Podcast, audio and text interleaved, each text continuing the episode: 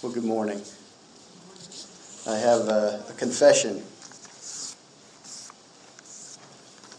I was on my patio this morning having coffee,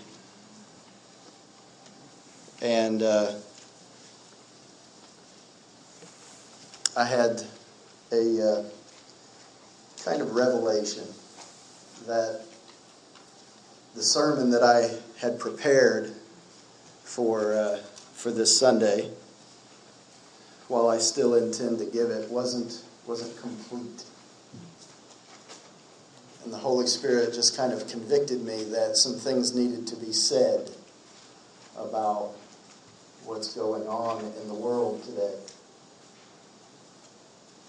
And so for the most part, what you'll hear this morning is what I had prepared, but at a certain point in the sermon, I'm going to set it aside for a moment before I wrap it up and just share some thoughts with you, because the Holy Spirit just won't be quenched, and sometimes we just have to say some things that He's put on our heart.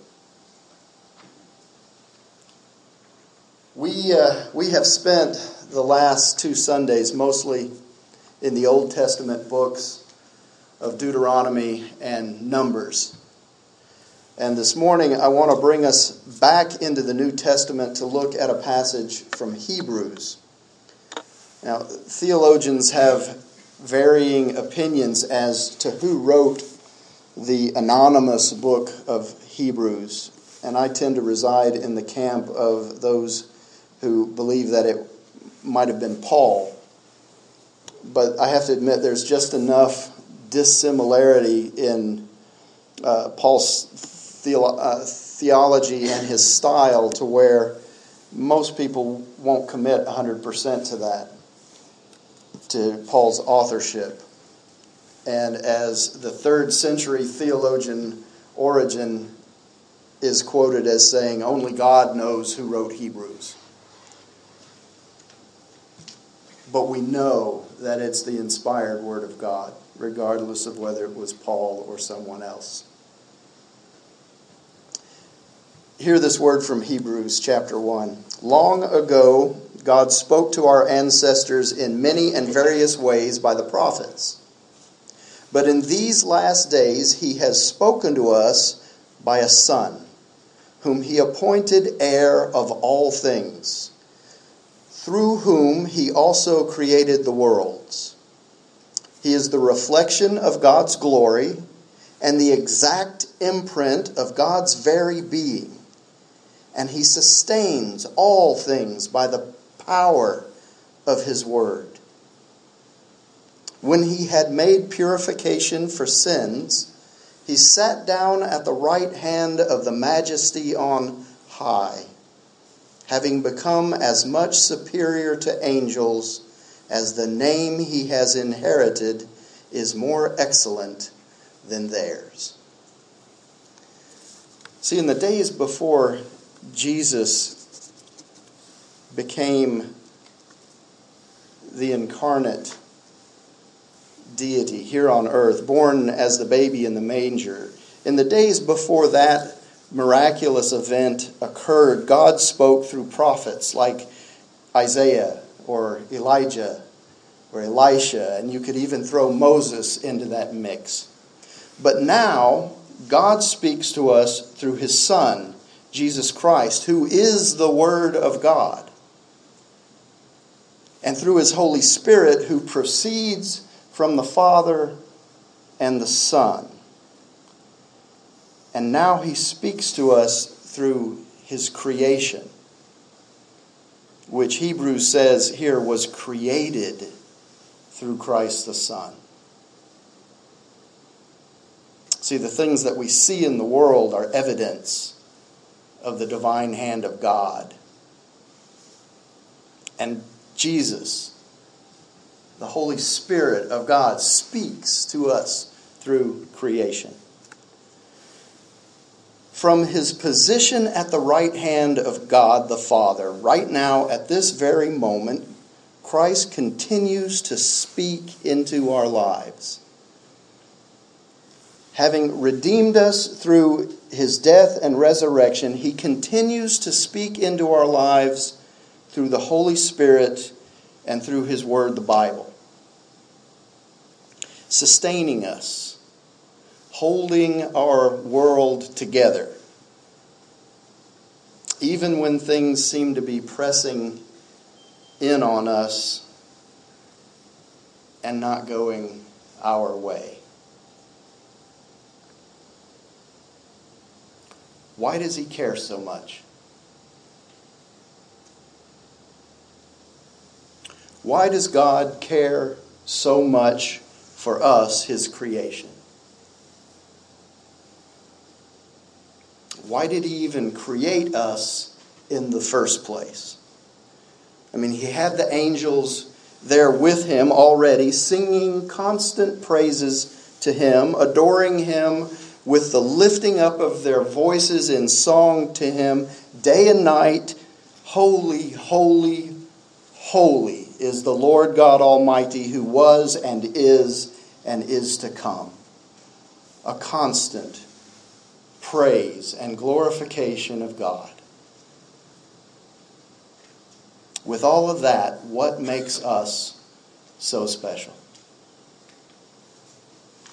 Why would the God of the universe pour so much love into people?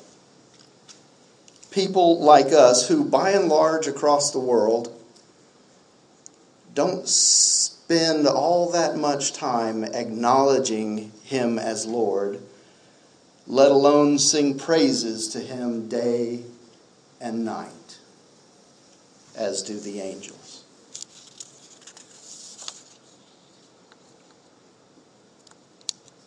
Continuing in Hebrews. Now God did not subject the coming world about which we are speaking to angels. But someone has testified somewhere, "What are human beings that you are mindful of them, or mortals that you care for them? You have made them for a little while lower than the angels. You have crowned them with glory and honor, subjecting all things under their feet." Now, in subjecting all things to them, God left nothing outside their control. As it is, we do not yet see everything in subjection to them, but we do see Jesus, who for a little while was made lower than the angels, now crowned with glory and honor because of the suffering of death, so that by the grace of God he might taste death for everyone. It was fitting that God, for whom and through whom all things exist, in bringing many children to glory, should make the pioneer of our salvation perfect through sufferings. For the one who sanctifies and those who are sanctified all have one Father. For this reason, Jesus is not ashamed to call them brothers and sisters, saying, "I will proclaim your name to my brothers and sisters. In the midst of the congregation, I will praise you." So according to Hebrews, God's plan for us in the coming kingdom, his plans are to put all things in subjection to us, leaving nothing out of our control. How is this possible?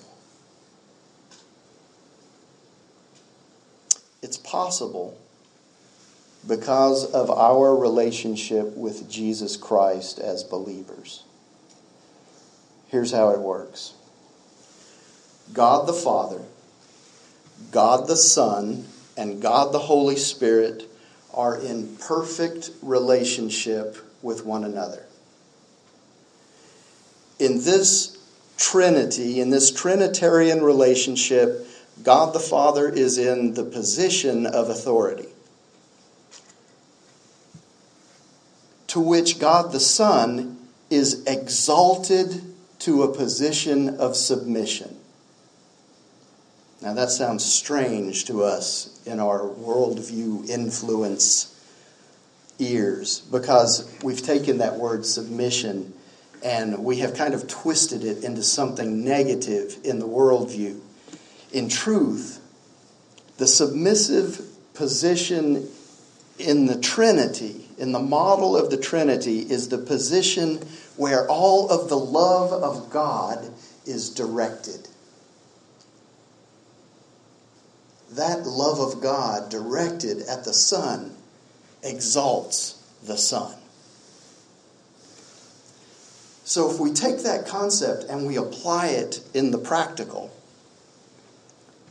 we can look at one of God's creations where that principle is applied, one with which we're all intimately acquainted, and that's the family.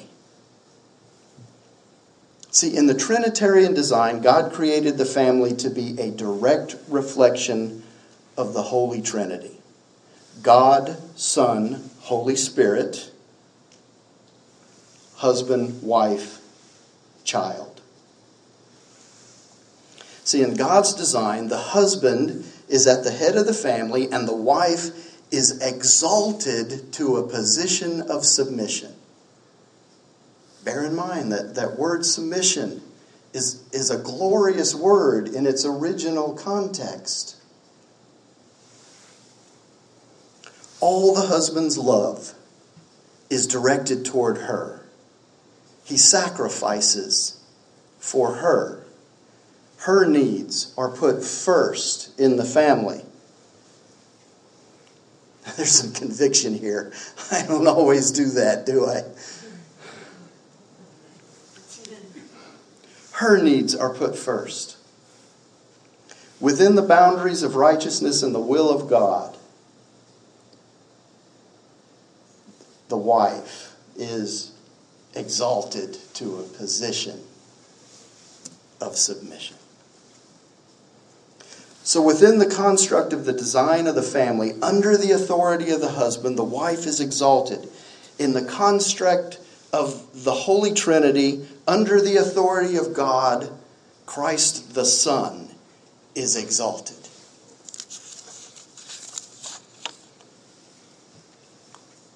So with that, we're only partway there in answering the question, how is this possible? That all things would be in subjection to us. Nothing out of our control. See, the relationship between the husband and the wife is likened, the Bible says, to that of Christ and the church. And the church is another of God's systems that is a direct reflection of the model of the Holy Trinity. Right? Father, Son, Holy Spirit. And then in the church, Christ is head of the church, the body of Christ, the church, in submission to the authority of Christ, and then the Holy Spirit dwelling in the believers. You see how that reflects the Trinity?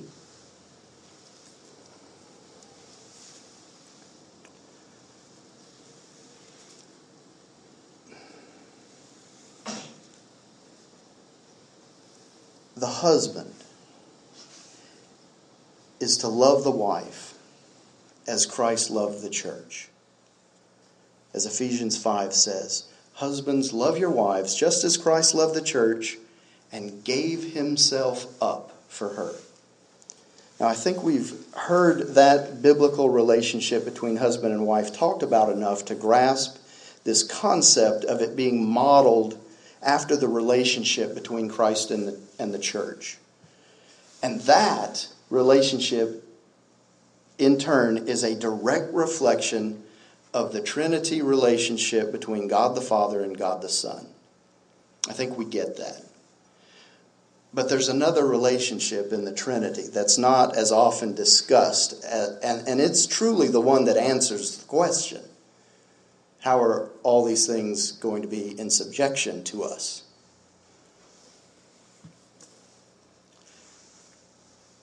The relationship of which I speak is the relationship in the Holy Trinity, which involves the Holy Spirit. the Bible says that the Holy Spirit proceeds from the Father and the Son. Now, this is the sending out of the Holy Spirit to dwell in and among the people of God.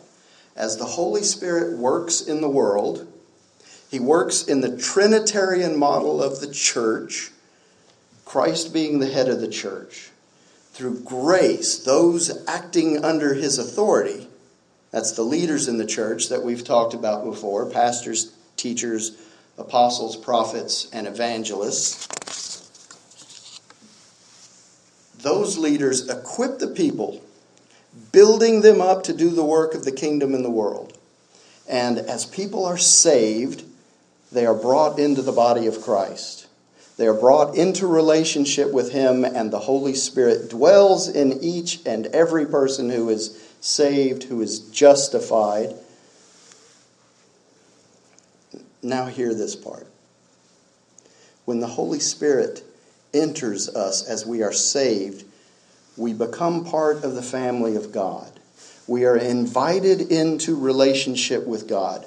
We are invited in not only to the Trinitarian model of the church, but through the power and the indwelling of the Holy Spirit, we are invited into the mystical union, the Unio Mystica, the union of the individual human soul with the entire Godhead. Listen to what I'm saying here.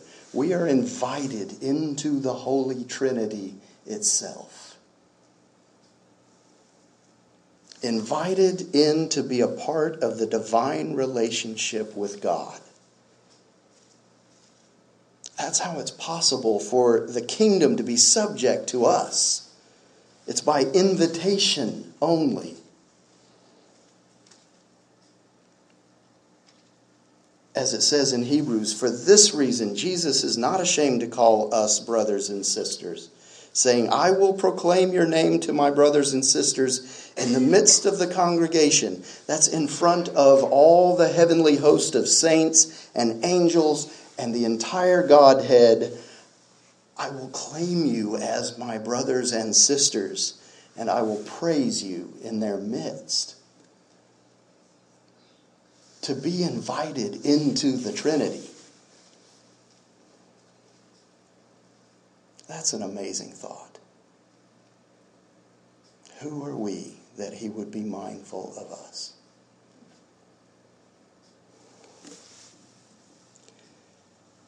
Be exalted, church. The love of Christ is directed to you this day and forevermore. While the world may be pressing in on us in these days of evil, we have to remember that the Bible says days like this, days like these will come to pass, but they will pass. Now I have to say, and this is where we deviate, I think, from the message that was intended this morning. Some thoughts about Origen and what happened there.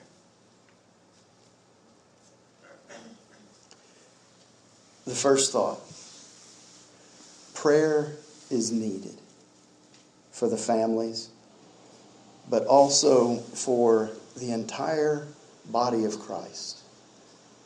And especially the persecuted church, both here and abroad. Prayer. Thanksgiving is warranted for the strength of Jesus and the power of the Holy Spirit, who made it possible for those 9 souls, especially the second martyr, and the third, and the fourth, and the fifth, and the sixth, the seventh, the eighth, and the ninth.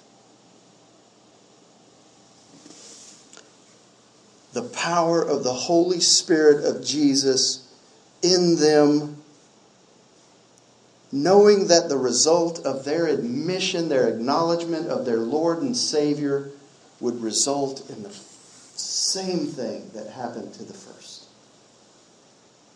And they acknowledged Him anyway.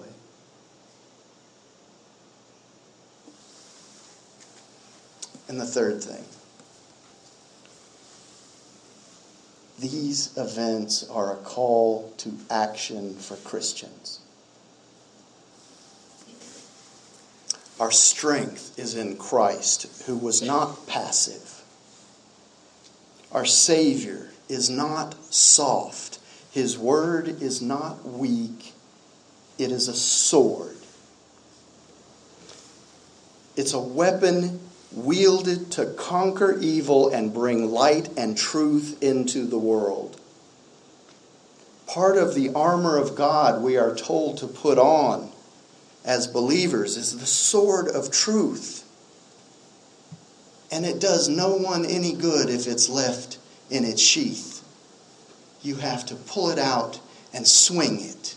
You have to use the sword of truth. As Christians, we are called to use the sword of truth. Jesus did not cower in the face of evil. Turning the other cheek is not weakness, but defiance in the face of evil. Sometimes you have to turn over a few tables in the money changers area of the temple. The only way you clean the temple out. And above all, speak the truth. Speak it with love, but stand and speak it.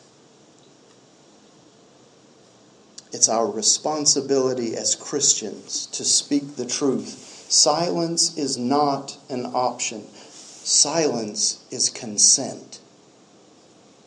Silence in the face of persecution and evil allows it to continue without the light of truth being shined upon it. You have to shine the light of truth on evil, no matter how large the offense or no matter how small. Days of persecution and evil are difficult, but they are temporary. God has a plan for us, for a future and a hope, a future where all things are subject to us, where nothing is out of our control, a future where Christ reigns and we are called His brothers and sisters. And the beautiful thing is, the future starts right now with the hope of Christ. And the Holy Spirit taking us into the center of the Trinity, where we live and we move and we have our being. Thanks be to God. Thanks be to God that we are invited in. In the name of the Father, and the Son, and the Holy Spirit.